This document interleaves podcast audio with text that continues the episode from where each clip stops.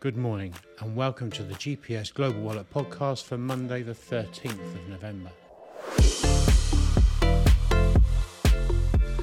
We start the week with the US dollar little unchanged, despite concerns of a government shutdown in the coming days. Congress has until the end of the week to pass a new stopgap bill before funding runs out after November the 17th. In addition, this will be a busy data week for the US, with key inflation data, the latest CPI release on Tuesday, followed by PPI on Thursday. A dip in the US October inflation report is expected, but it remains clear that inflation is still a long way off the Fed's 2% target, keeping the central bank on a potentially tightening bias despite holding rates at the last policy meeting. Wednesday sees the release of US retail sales, which are expected to have slowed driven by a decline in new vehicles and gasoline sales.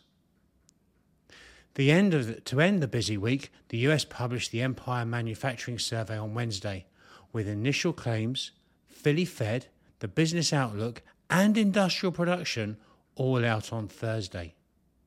Please remember that surprises in data move markets, so subscribe to our daily market commentaries for the latest views. Go to gpsfx.com forward slash market underscore watch. This could be a key week for the pound as well, and UK data as markets await the October inflation report on Wednesday. This is expected to print below 5% for the first time in two years. An inline print would ease pressure on both the government and the Bank of England, who kept rates unchanged for the second consecutive meeting. On Wednesday, we see the release of the October unemployment report, and retail sales are due out on Friday. The pound remains soft, having slipped at the end of last week towards 122, and it remains a key level around which the currency will pivot. Support is seen at 120, and last week's high of 124.25 is seen as initial resistance. Sterling euro remains range bound.